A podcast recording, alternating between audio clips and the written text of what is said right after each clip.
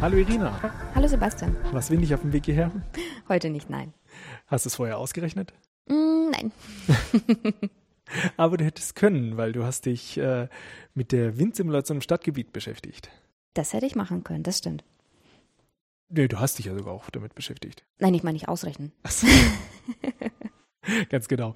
Ja, und du hast äh, nicht nur sozusagen da einfach nur etwas gerechnet, sondern hast dich mit der Mathematik beschäftigt. Aber da steht natürlich erstmal die Frage, warum interessierst du dich dafür, wie der Wind im, ja, in der Stadt oder um Häuser herum ähm, ja, weht und wie er weht? Ähm, wir wollten wissen, wie verhält sich ähm, die Luftsimulation im Stadtgebiet, wenn wir verschiedene Randbedingungen ausprobieren. Können wir das nachbilden und falls ja, mit welcher Genauigkeit, Genauigkeit und mit welchem Aufwand? Ähm, die Frage nach der Simulation allgemein ist ähm, zwar berechtigt, aber die Anwendungen sind extrem vielfältig und die ist auch nicht neu. Also man simuliert vielleicht erst seit neuestem, aber äh, man versucht schon seit einer ganzen Weile die Luftbewegung oder allgemein äh, Fluidbewegung nachzubilden. Früher hat man das in einem ähm, Luftkanal gemacht oder mit Hilfe von verschiedenen Wassereinrichtungen und heute macht man das vorzugsweise mit einer Simulation. Und äh, wenn es um Städte geht oder um die, ja, der Wind um Gebäude herum, hat man das auch im Windkanal gemacht? Das hat man auch gemacht, natürlich. Also wie gesagt, die, der Computereinsatz ist relativ neu und die Frage, wie verhalten sich Städte oder wie baut man Städte, die ist ja, die ist ja nicht neu. Und früher hat man einfach probiert, ähm, die Städte mit Hilfe von kleinen Würfeln tatsächlich so genau nachzubauen, wie, das kann man sich wie mit einem Lego-Spielsatz ähm, vorstellen.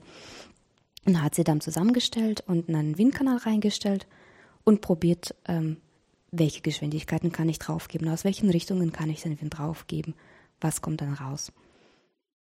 Dasselbe hat man zum Beispiel auch also nicht mit der Stadt, sondern auch ein berühmtes Beispiel, was wahrscheinlich jedem bekannt ist, sind die CW-Werte von den Autos. Mhm. Und in den 50er hat man das an einem VW-Käfer äh, mehrfach untersucht und die Bilder, glaube ich, sind vielen Menschen bekannt. Aber den CW-Wert eines Gebäudes, der ist jetzt nicht so wichtig, weil so häufig fahre ich mit meinem Auto nicht umher. Nein, aber die Simulation, also damals noch die normale experimentelle Untersuchung, das ist ja nichts Neues. Also das ist, gibt schon eine ganze Weile. Ja, warum möchte man jetzt sozusagen Gebäude ähm, ja, windtechnisch untersuchen? Ähm, da gibt es viele Fragen, auf die Simulation und der Untersuchung eine Antwort sein kann. Mm, man kann sich einfach vorstellen, wenn wir ähm, eine Stadt einfach ausbauen möchten, dann möchte man wissen, wenn ich dort und da ein paar Häuser hinstelle, wie verhält sich der Wind, ähm, wie stark werden die Windegeschwindigkeit zunehmen. Oder wenn man zum Beispiel ein Einkaufszentrum baut, das muss natürlich vorab ähm, brandtechnisch untersucht werden und dann möchte auch wissen, wenn in diesem Einkaufszentrum ein Brand ausbricht und ich ähm, ein paar Notausgänge einbaue, macht das wirklich Sinn. Unter Umständen kann das sein, dass der Wind genau in die Richtung zieht, wo die Notausgänge sind und das sollte natürlich nicht sein. Das heißt, wenn so ein Rauchauslass ist, ähm, damit halt irgendwie da ähm, ja, der Rauch irgendwo hin kann und nicht sozusagen äh, genau. im Gebäude ein Problem ist, sollte natürlich nicht außerhalb des Gebäudes ein Problem werden, wenn halt äh, Wind aus einer bestimmten Richtung kommt, dass dann der Rauch irgendwie wieder einen Notausgang rein Zum Beispiel. bläst. Genau. Das wäre eine böse Falle. Das wäre auch kontraproduktiv. ja, wie geht man jetzt dabei vor? Ich meine, was, was braucht man dafür, um so eine äh, Simulation durchzuführen in, in der Stadt oder an Gebäuden? Um, ähm, für die Simulation brauchen wir zwei Modelle. Das eine Modell ist das geometrische Modell, das heißt, wir brauchen wirklich ähm, im Falle eines Stadtmodells, wir brauchen eine Nachbildung der Stadt. Mhm. Das heißt, ähm, wir brauchen, wenn es geht, auch einen Boden dazu, denn der Boden nicht überall eben. Wir brauchen Häuser in Form von Würfeln oder ähnlichen Abbildungen. Das wäre das eine. Und äh, als zweites brauchen wir noch ein physikalisches Modell. Physikalisches Modell ist das Modell, was uns beschreibt, wie verhält sich die Luft? Welche Gleichungen benötigen wir dafür? Welche Bedingungen brauchen wir dafür? Wie bauen wir der, die Welt quasi im Computer nach? Ja, aber wenn du dich jetzt damit beschäftigt hast, sozusagen wie ein Gebäude äh, aussieht, äh, hast du das dann im Rechner nachgebildet? Also hast du angefangen, sozusagen, das Gebäude will ich simulieren, also baue ich das jetzt nach, damit ich mein Gebäudemodell habe? Mm, also man kann es entweder nachbauen.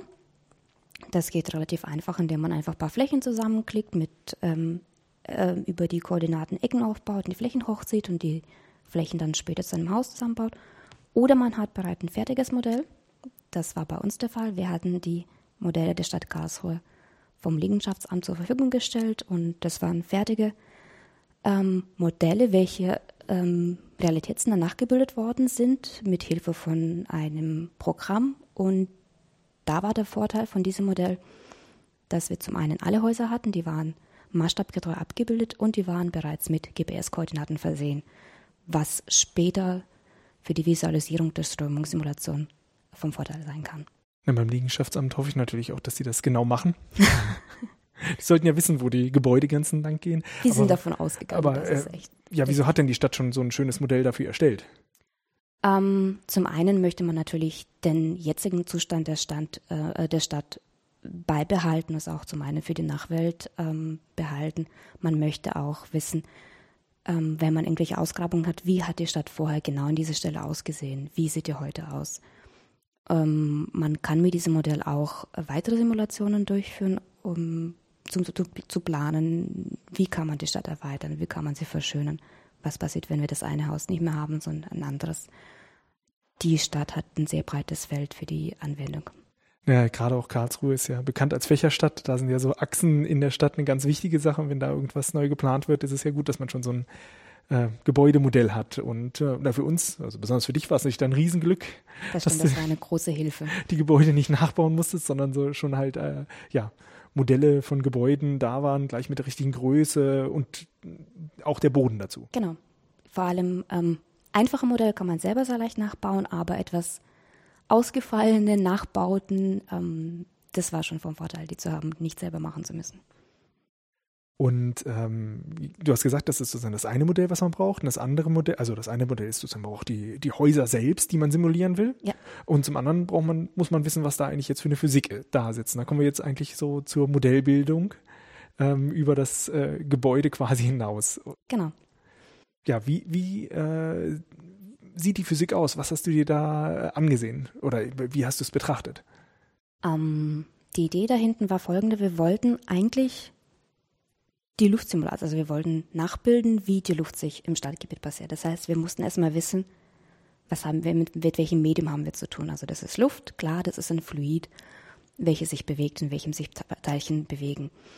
Und da haben wir jetzt mal nachgeschaut, was überhaupt die Luft? Wie kann man die nachbilden? Ähm, da haben wir uns ein wenig mit der Meteorologie beschäftigt und geschaut, wie wird das überhaupt definiert? Ähm, da haben wir festgestellt, dass es verschiedene Schichten gibt, in welche die Atmosphäre aufgeteilt wird.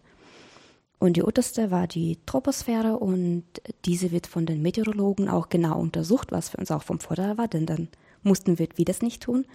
Und dann haben wir gesehen, es gibt verschiedene Schichten in der Troposphäre und die Schicht, mit der wir uns, wir uns beschäftigt haben, war quasi die bodennahe Schicht. Also bodennah bedeutet bis ca. 100 Meter über dem Boden und das ist die Prantelschicht.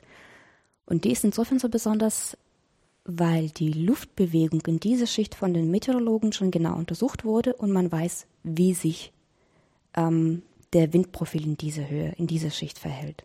Das Windprofil heißt sozusagen, ähm, wenn ich halt am Boden bin, dann ist der Wind, äh, ist die Windgeschwindigkeit typischerweise ein bisschen langsamer. Wenn ich 100 Meter in der Höhe bin oder schon 50 Meter, sollte der Wind im Durchschnitt schneller sein. Genau. Also ohne die Schicht hätten wir wahrscheinlich angenommen, dass die Luft ähm, die Luftgeschwindigkeit linear zunimmt mit der Höhe. Aber mit Hilfe von Meteorologen haben wir herausgefunden, okay, die nimmt nicht linear, sondern logarithmisch zu. Das heißt, am Anfang ist die noch am Boden, bewegt sich nichts, da ist die Null. Und mit der Höhe nimmt der Windprofil bzw. die Windgeschwindigkeit logarithmisch nach oben mhm. zu. Das haben die dann wahrscheinlich mit Luftballons ausgewissen. Vielleicht sollten wir mal mit jemand von dem äh, ja, Meteorologen sprechen, dass uns mal genau erklären, wie sie eigentlich darauf gekommen sind. Mhm. Für uns ist es natürlich dann ganz gut, dass man da schon mal eine Vorstellung hat, ähm, sozusagen so nimmt die Geschwindigkeit zu im Allgemeinen und jetzt ist es natürlich in der Stadt mitunter deutlich anders. Mhm. Weil da sind ja Hindernisse am Boden. Da und sind ja auch äh, Hindernisse. Das, die, diese Brandschicht bezeichnet erstmal so, man hätte das freie Land mhm. mit typischer, typischem Bewuchs irgendwas. Ähm, und ich meine, Stadt ist nur was Spezielles, aber trotzdem ist das erstmal eine Annahme, mit der wir starten können. Aber das andere ist natürlich ähm, sozusagen, da bist du ja schon drauf angegangen, äh, dass wir die Luft äh, im Sinne eines Fluides simulieren wollen. Und genau. äh, was für physikalische Gesetze hast du dort äh, ja, in Anspruch genommen? Also wenn wir uns mit dem Thema Fluid beschäftigen, dann ähm, möchten wir das auch beschreiben. Und mhm. das ist, das weiß glaube ich, jeder, dass Luft und Wasser sich zwar ähnlich verhalten, aber doch etwas unterschiedlich sind. Und um das beides zu beschreiben, ähm, gibt es gewisse Gleichungen. Ähm, es gibt Gleichungen, die gelten für alle Fluide, sowohl für Luft als auch Wasser oder Öl oder Honig. Und ähm, da sind in erster Linie die Masseerhaltung, mhm. bedeutet, ähm, die Masse geht weder verloren, noch wird sie irgendwo, ähm, die wird weder vernichtet noch produziert. Dasselbe gilt auch für den Impuls und für die Energie. Das heißt, ähm, nichts kommt von nirgendwo her und nichts geht nirgendwo hin. Und wenn man sich mit diesen drei Gleichungen beschäftigt und ähm, die miteinander verbindet, dann entstehen daraus die Navier-Stokes-Gleichungen. Mhm. Und diese Gleichungen beschreiben uns, wie die Partikel sich bewegen. Also es sind Bewegungsgleichungen, welche ähm, die drei Koordinaten, also jede Partikel hat ähm, im Raum drei Richtungen, also die x, y, z. Ähm, jede Partikel hat eine gewisse Geschwindigkeit in diesem Raum und auch ähm, der Druck spielt auch eine Rolle. Und wenn wir die Navier-Stokes-Gleichungen lösen, dann betrachten wir jetzt die Bewegung in Abhängigkeit von der Zeit und von der Richtung. Mhm. Und äh, sozusagen im, an einer bestimmten Stelle berechnen wir quasi dann von dem Fluid die Geschwindigkeit. Genau. Ähm, wir berechnen, oder ist der Druck gegeben oder berechnen wir den? Das ist natürlich eine gute Frage, denn die Navier-Stokes sind sehr komplexe Gleichungen und ähm, um die zu lösen, muss man gewisse Vereinfachungen treffen, mhm. beziehungsweise ähm, sagen, okay, das gilt, das gilt nicht. Und ähm, die Navier-Stokes-Gleichungen, die können sowohl ähm, mit konstantem Druck gelöst werden, als auch mit dem veränderlichen Druck. Mhm. Und ähm, die Temperatur kann auch eine Rolle spielen. Ähm, wir unterscheiden zwischen kompressiblen und nicht kompressiblen Fluiden. Das spielt auch alles eine große Rolle. Aber ich glaube, da kommen wir ein bisschen später drauf dazu, was wir für Vereinfachungen getroffen haben. Ja, ich meine, die, äh, dass Vereinfachungen immer erstmal äh, ja, getroffen werden müssen. Das äh, hat man vorhin schon. Man baut ja nicht das Haus in Normalgröße auch in den Windkanal hinein. Das stimmt. Das heißt, es ist was ganz Selbstverständliches, dass man halt äh, irgendwo das Modell auch vereinfachen muss, um überhaupt zu etwas zu kommen, was man natürlich mhm. bearbeiten kann. Oder ich meine, die Alternative wäre, ich stelle mich aufs Gebäude drauf und messe. Da muss ich aber hoffen, dass der Wind aus allen Richtungen mal gekommen ist, um halt ein allgemeines Ergebnis zu haben und nicht gerade eine Detailaufnahme ist von diesem bestimmten Zeitpunkt. Und da ist es natürlich dann äh, klar, dass wir irgendwo vorgehen müssen und sagen, okay, an dieser Stelle schränken wir die Komplexität des Problems ein bisschen ein und ähm, genau, betrachten also an einem bestimmten Punkt die Geschwindigkeit. Genau. Und äh, sozusagen das Medium selbst, kann sich das verändern in der Dichte? Ähm, also allgemein ja, nur wir haben gesagt, wir vereinfachen das. Wir sagen, nein, das Medium ist, mhm. behält konstante Dichte. Okay, dann haben wir jetzt sozusagen die beiden Modelle. Mhm. Das eine Modell ist sozusagen das Gebäude, hat eine bestimmte Form.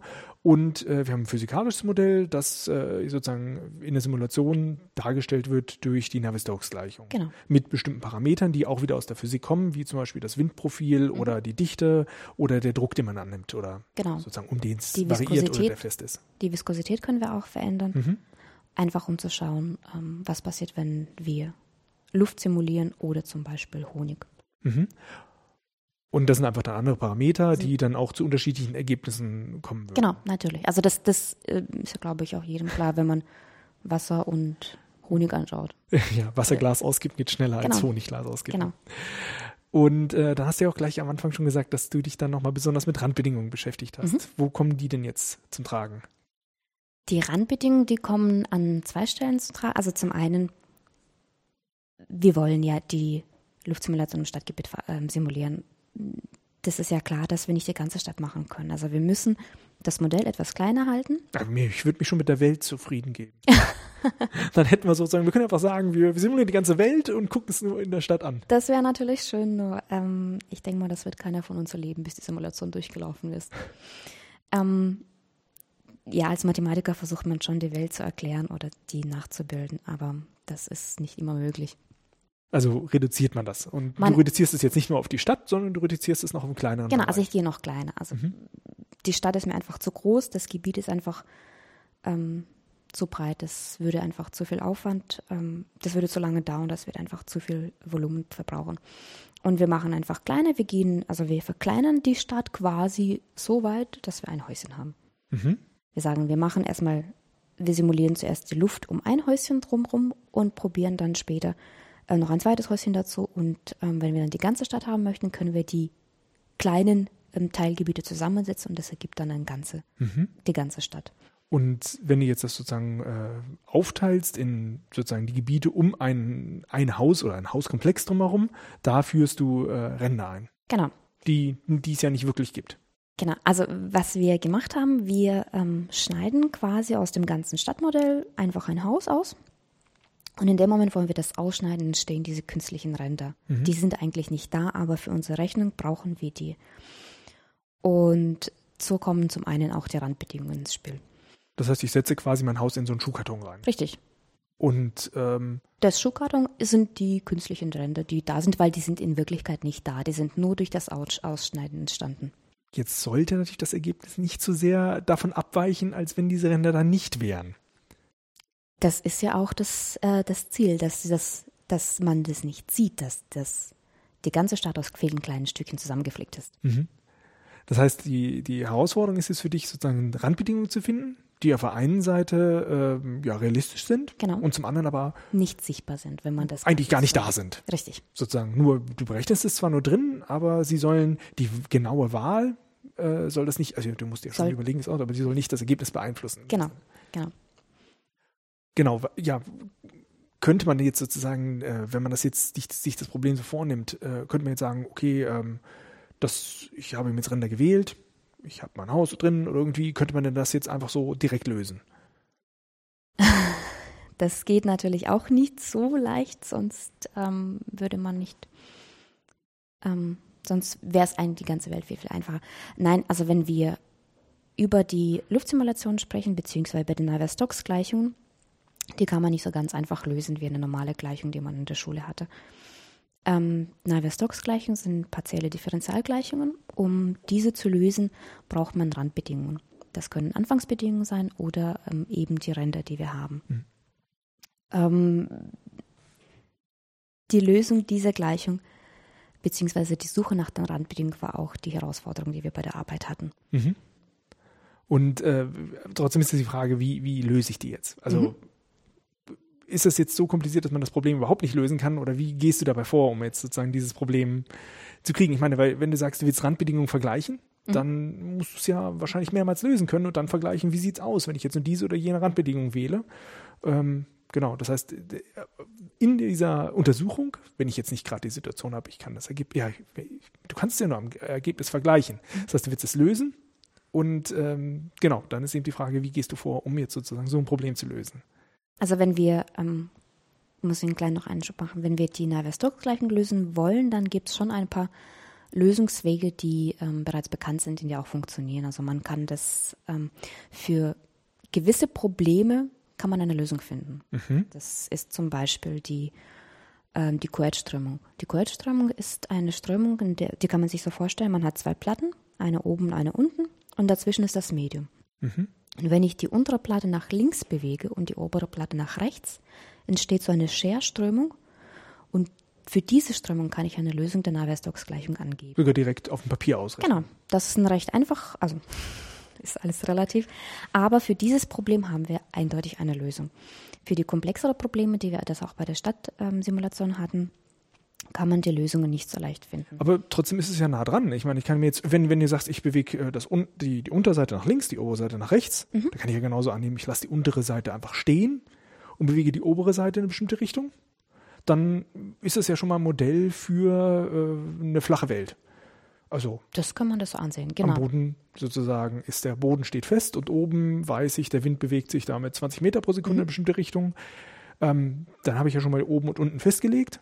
Aber äh, ja, trotzdem das Problem ist, in, an den Seiten noch was festlegen Genau, muss. Aber wenn, wenn ich weiß, also ich kann das analytisch ausrechnen, dann bräuchte ich gar keine Ränder am Rand, weil das Problem ist schon gleich gelöst, ohne dass ich irgendwie eine Einschränkung machen muss. Das wäre richtig, genau. Nur ähm, da hätten wir schon zum einen den Widerspruch zu unserer vorherigen Annahme, dass wir den Windprofil als logarithmisches Profil angeben wollen. Und das hätten wir bei der Kurzströmung nicht, denn da bewegen sich die Platten mit einer linearen Geschwindigkeit gegenüber. Also das äh, theoretisch müsste sich jetzt, äh, damit es mit der Wirklichkeit übereinstimmt, dann so ein logarithmisches Profil einstellen. Genau, Aber diese Quetschströmung tut das nicht.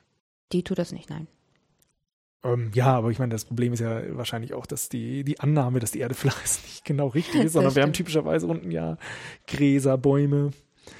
äh, irgendwas, das natürlich eine, ja, womöglich irgendwelche Strömungen bewirkt, die äh, ja zu einem anderen Ergebnis nachher kommen.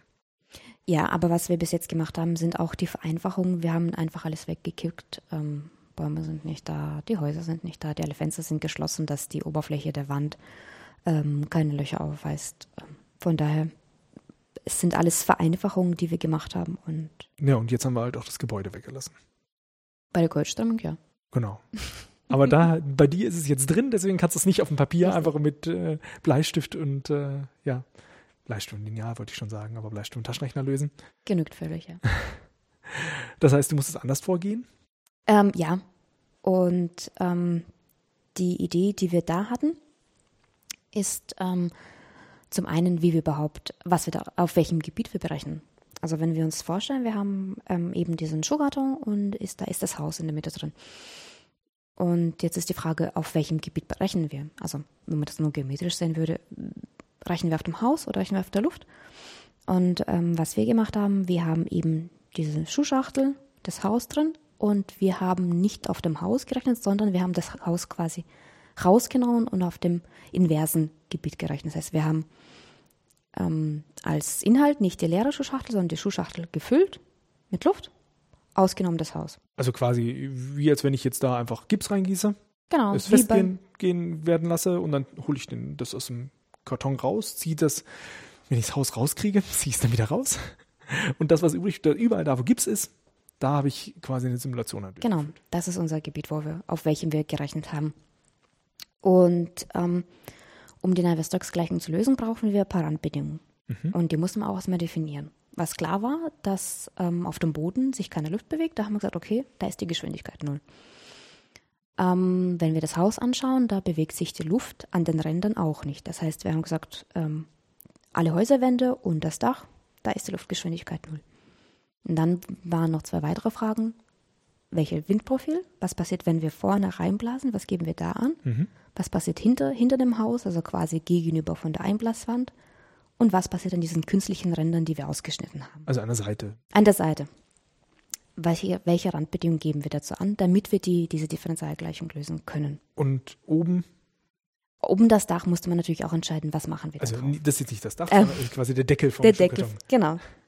Nicht das Dach des Hauses, der, der Deckel von der Schuhschachtel. Genau, und jetzt war sozusagen die Frage, was gebe ich da an? Also auf der einen Seite sagt die Physik, ich möchte, dass halt im Durchschnitt äh, sozusagen äh, auf der Erde so die, die, dieses bestimmte Windprofil erstellt wird, aber es ist ja nicht gesagt, dass es in der Stadt überall genauso aussieht. Und äh, sozusagen, äh, man kann natürlich äh, im Wetterbericht nachgucken, momentan haben wir eine bestimmte Windgeschwindigkeit. Äh, sozusagen heute weht es aus Nordwest mit 10 Meter pro Sekunde, das möchte ich auch irgendwo ähm, Oh, das wäre das wär windig. ähm, aber sagen wir mal, irgendein Wert. Äh, das möchte ich noch irgendwie anbringen. Und äh, jetzt aber die Frage, wo bringe ich das an und auf welche Art und Weise? Genau. Und ähm, du hast dich jetzt beschäftigt zu sagen, was kann man da nehmen, damit man das irgendwie hinkriegt. Und gleichzeitig äh, ist die Frage, ähm, es soll kein, äh, das Ergebnis soll sich nicht zu sehr unterscheiden oder soll das gleiche sein, egal wo ich jetzt mir die künstlichen Ränder hinsetze. Ich meine, wie, wie konntest du jetzt eigentlich vergleichen, ob äh, wirklich deine künstlichen Ränder die Simulation verändert haben? indem wir einfach den Abstand ähm, zu dem Haus vergrößert oder verringert haben. Dann haben wir geschaut, macht es was aus, wenn wir ganz nah an das Haus gehen oder wenn wir etwas weiter rausgehen oder wenn wir noch weiter gehen. Und ähm, dasselbe galt natürlich auch für die Höhe.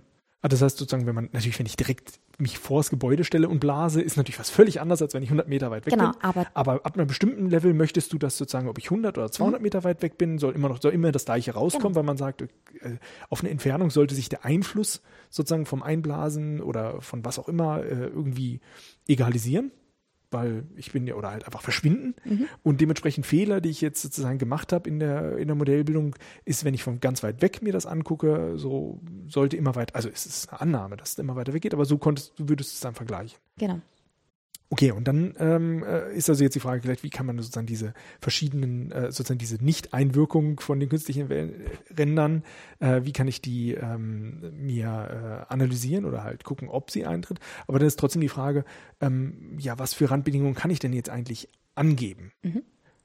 Also wenn man ähm, diese Gleichung lösen möchte, dann gibt es verschiedene Möglichkeiten, welche Randbedingungen man solche überhaupt annehmen kann.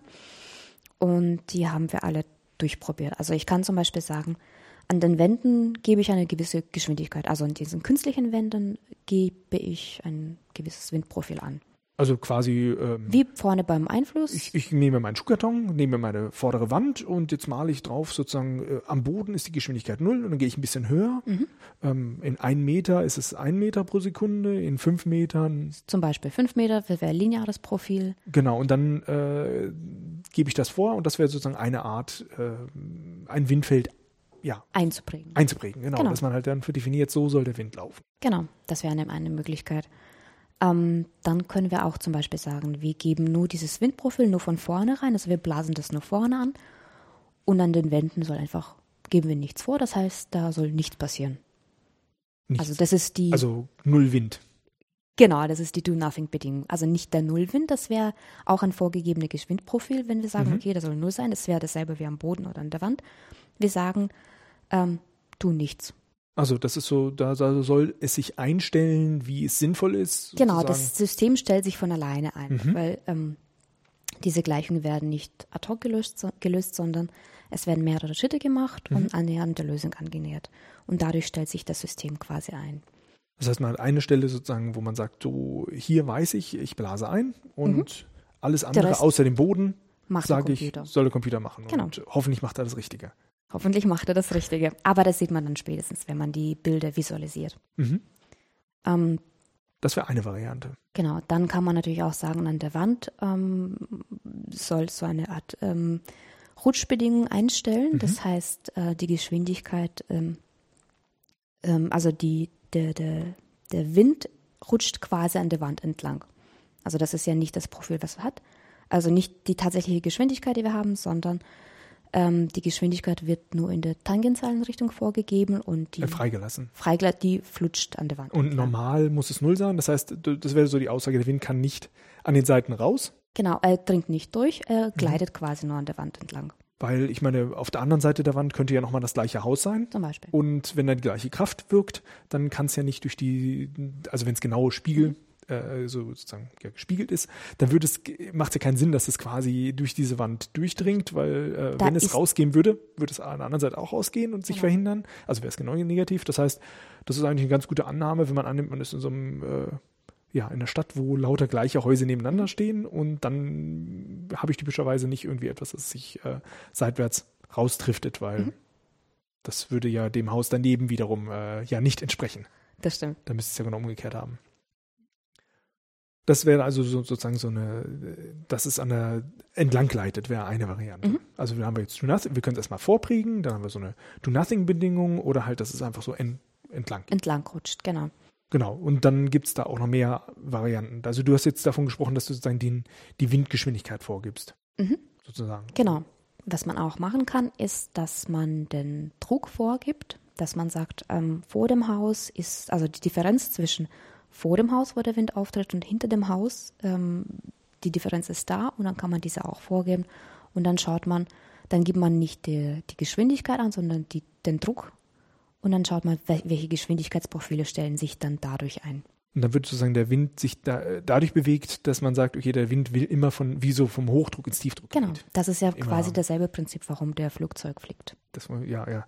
Und ähm, äh, man könnte aber auch vorgehen, dass ich sozusagen nicht an der Vorderseite sozusagen des äh, Schuhkartons äh, eine Geschwindigkeit vorgebe, sondern zum Beispiel nur am Deckel. Das geht natürlich auch, ja. Das heißt, da hat man jetzt sozusagen verschiedene Varianten und du hast dich jetzt quasi einmal damit beschäftigt, welche Varianten gibt es, mhm. sozusagen, die mit der Physik sinnvoll in, äh, ja, über, übereingebracht werden können. Das darf man ja aus den Augen lassen, dass es wirklich sinnvoll ist, weil die, also es gibt schier unendliche Fülle an Möglichkeiten. Man muss es immer im Hinterkopf behalten, es muss die Welt abbilden. Das heißt, es muss Sinn machen, es muss der Realität entsprechen. So wie du es vorher gesagt hast, 10 Meter pro Sekunde wäre schon ein bisschen arg viel.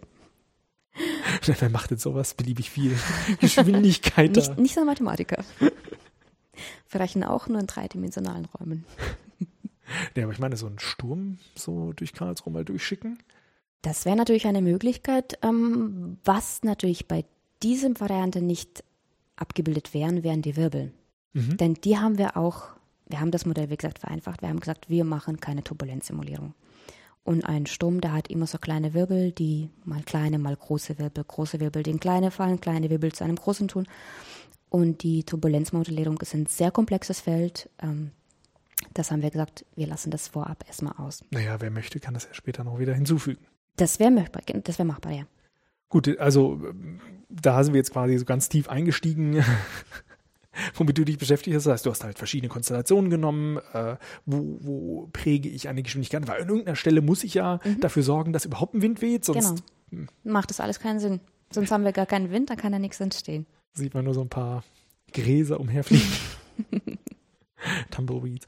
Ähm, und äh, dann natürlich auch die Analyse äh, sozusagen, wenn ich die Dis äh, Distanzen vergrößere zum Gebäude, wie verändert sich da und damit natürlich die verschiedenen Ansätze analysiert, sozusagen wie gut es klappt. Mhm. So, aber das ist jetzt quasi ja noch nicht äh, dann eigentlich die Simulation. Nein. Da musstest du auch noch ein bisschen was tun, um halt tatsächlich jetzt vergleichen zu können, wie es, genau. äh, wie es aussieht. Wie macht man das? Ähm, man braucht einen Rechner dafür. also, wenn, also, Bleistift reicht nicht. Das reicht leider nicht. Ähm, also wir haben die Modelle gehabt, die geometrischen Daten, mhm. die haben wir in Form von einem Format in den Rechner eingespeist. Mhm. Dann hatten wir unser physikalisches Modell, da sind unsere Gleichungen, die haben wir auch in einem Code umgesetzt, das heißt mit, einem, mit Hilfe einer Programmiersprache. Und dann haben wir eben, also das geometrische Modell ergab unser, ähm, unser Gebiet, auf dem wir die, äh, die Gleichung lösen möchten. Wir haben die Gleichungen auch aufbereitet ähm, wir haben das Gebiet, auf dem wir rechnen können, mussten wir auch aufbereiten. Denn, ähm, also wenn man sich das vorstellt, vorher mit diesem Gipsabdruck, wir haben ein großes Stückchen ähm, Gips. Gips, genau.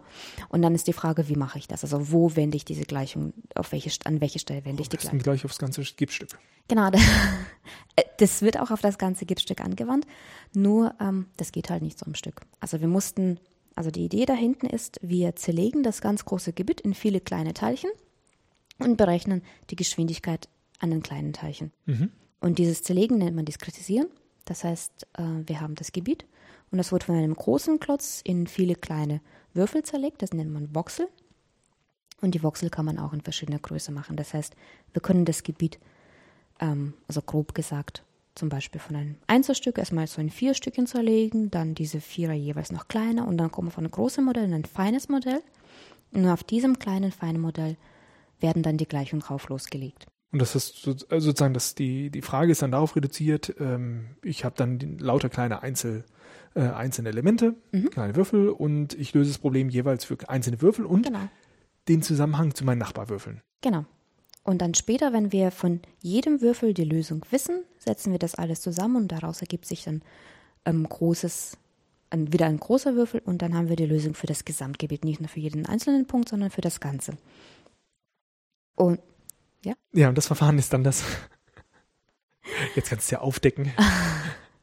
ähm, wir haben das Gebiet quasi in finite Elemente zerlegt, das sind, sind diese kleine Teilchen. Äh, finite, weil sie ganz klein sind und ähm, das ist so ein typisches Vorgehen, mit dem man die Differentialgleichung löst. Und der Vorteil ist jetzt natürlich, dass sozusagen die äh, Berechnung von einem Element besonders eigentlich von den Elementen drumherum abhängig ist. Mhm. Das heißt, man hat halt, äh, wenn man nachher dann das Ganze als äh, Gleichungssystem aufstellt, immer so eine Lokalität. Mhm. Und da kann man dann natürlich große Probleme mit lösen, ohne dass man natürlich viel über alle Grenzen hinweg reden muss, sondern einfach nur sich in der Umgebung mit Dingen äh, beschäftigen muss. Und das ist natürlich dann besser für Rechner, wenn man das natürlich auf mehreren Rechnern rechnen ja, möchte. Genau, also das ist ja auch, wenn wir viele kleine Rechnungen haben, die auf, also viele kleine Elemente, auf denen dieselbe Rechnung durchgeführt wird, kann man das auch parallelisieren und dann geht es auch etwas schneller. Also ja, das, das, heißt sozusagen, äh, das ist schon ein Trick, mit dem sozusagen in der mathematischen Formulierung genau. zu etwas kommt, was nachher dann auf großen Rechnern besser umzusetzen ist, weil es parallelisierbar ist und im Endeffekt ähm, äh, spielt das natürlich jetzt Hand in Hand, weil wir das mathematisch so ausdrücken können, dass wir es zerlegen können, können wir es parallelisieren. Genau. Und wir mussten parallel, also parallelisieren heißt, wir haben die Rechnung gleichzeitig auf mehreren weiteren Rechnern gestartet. Dazu muss man sagen, ich habe das Problem nicht an meinem lokalen Rechner gerechnet, sondern ich habe das an dem ähm, hier bei uns im Rechenzentrum gelöst. Ähm, das heißt, ich gehe auf einen großen Rechner, der im, in jedem in jeder Uni steht, einen großen Rechner und starte es dort und dann rechnet es innerhalb von ein paar Sekunden das Ergebnis aus. Aber du warst immer noch ein paar Sekunden fertig. Unter Umständen, ja. also mit dem, ähm, auf dem Cluster von der Uni ging das relativ schnell. Das sind große Maschinen, die sehr fähig sind. Und ähm, sozusagen die, äh, gab es jetzt einen Trick, mit dem du die Differentialgleichung sozusagen auf den, auf dem finite Elementenetz rechnen konntest? Ja, also wenn wir die Navier-Stokes-Gleichungen ähm, lösen wollen, das ist ein ganz großes Problem. Also die Navier-Stokes haben das solche nicht eindeutig eine Lösung. Es gibt ein paar Fälle, so wie ich vorher gesagt habe, die haben eine Lösung und die großen nicht. Und um die annähernd zu beschreiben, kann man ähm, die schwache Formulierung verwenden. Und ähm, mit der geht man über die diskreten Elemente und kriegt dann halt eben die Lösung. Das heißt sozusagen, die ist einfach nochmal anders umformuliert worden, damit man sozusagen das Problem ähm, dann auf diesen Einzelelementen berechnen kann. Genau, dass man das ähm, nicht auf einem großen Gebiet rechnet, sondern auf einem kleinen und dass man das Problem dann in dieser Form auch recht geschickt dem Rechner übergeben kann, dass er das besser rechnet. Und ähm, ja, schwach ist in dem Sinne dann äh, nicht das gleiche wie stark. Nein, das ist nicht das gleiche wie stark. Also es gibt, wenn es eine schwache Formulierung gibt, gibt es auch eine starke Formulierung und die schwache Formulierung ist, ähm, dass ich, ähm, wenn ich zum Beispiel als Element mein Dreieck habe, ich berechne die Lösung für ein gewisses Problem nicht in jedem Punkt, ähm, also nicht in, also ich zerlege meine Elemente in so kleine Dreiecke und ich berechne die Lösung ähm, im ja, nicht genau an einem Punkt, sondern, sondern für, für das ganze Dreieck ist ja quasi meine Lösung. In diesem Fall wäre das dann quasi das äh, Volumen. Von meinem, ähm, genau. Also man kann es entweder zweidimensional auf, auf die ähm, 2D-Elemente oder eben 3D-Elemente ähm, anwenden und ähm, kommen dann vom großen auf die kleinen Elemente und später wieder auf das große zurück. Mhm. Okay, und damit kann man sozusagen jetzt die ganze, äh, das ganze Problem lösen. Mhm. Und dann haben wir jetzt quasi sozusagen dieses ganze Riesenkonstrukt äh, zusammengekriegt, äh, damit angefangen, dass wir sozusagen uns die Physik angeguckt haben. Was haben wir denn jetzt da für Differentialgleichungen, Navier-Stokes Differentialgleichung, weil halt Massenerhaltung, Impulserhaltung und so weiter dabei ist. Dann haben wir ein äh, Modell sozusagen von den Gebäuden selbst, mhm. möglicherweise vom Stadtmodell der Stadt Karlsruhe, das wir nicht selbst malen, malen konnten. Dann hast du dich damit beschäftigt, wie, was für Randbedingungen kommen in Frage, ähm, sozusagen wie dimensioniere ich meinen Schuhkarton und was mache ich an den Rändern des Schuhkartons. Und dann hat der Rechner für uns äh, ja eine Lösung ausgespuckt. Genau. So, was hast du denn simulieren können? Also erstmal, wenn wir, wenn der Rechner fertig ist, dann kommt erstmal Unmengen an Zahlen raus und ähm, damit man sie sich auch anschauen kann, weil mit nur mit Zahlen kann man nichts anfangen, haben wir noch ein zweites Programm ähm, dazu genommen und haben diesem Programm diese Zahlen übergeben und auch die Geometrie, die wir hatten. Und das Programm setzt all diese Zahlen in Geschwindigkeiten und Vektoren und Farben zusammen, sodass wir am Ende äh, ein Gebiet hatten, auf dem viele Pfeile da standen. Ein Pfeil stand für eine Geschwindigkeit, das heißt, wir haben in jedem Punkt eine Geschwindigkeit mit Richtung. Das heißt, wir wussten nicht nur, wie groß die Geschwindigkeit in diesem Punkt ist, sondern auch in welche Richtung die geht. Und ähm, hatten auch dann später ähm, nicht nur die Richtung, sondern auch die Bahnlinien. Das heißt, eine Bahnlinie ist ein Pfad, ähm, dem man Punkt folgt. Dann konnten wir auch nachschauen, wie hat sich ein Punkt bewegt. Also wenn wir angefangen haben vorne und der Punkt kam rein, wo hat er sich befunden am, am Ende der Rechnung. Das konnten wir dann alles zusammensetzen und ähm, konnten sehen, wie floss die Luft. Und an welchen Gebäuden? Also natürlich, ähm, wir hatten zwei Gebäude. Also als ähm, erstes haben wir ähm, die momentane Fakultät für Mathematik genommen. Das ist ähm, die ehemalige, das ehemalige Allianzgebäude. Das ist das Haus mit recht ähm, eigenwilligen Architektur am Kronenplatz. In Karlsruhe? In Karlsruhe. Das ähm, sieht es sieht äh, zum einen ziemlich crazy aus, denn es besteht aus mehreren geometrischen Elementen. Es ist ein, ein Prisma mit ähm, Dreiecksfläche, welches auf dem Boden steht. Dann wird es, dieses Prisma wird verbunden durch einen langgezogenen Gang mit einem weiteren ähm, Rechteck. Und ich denke mal, das ist ziemlich, ähm, ziemlich anschaulich für die Fakultät für Mathematik.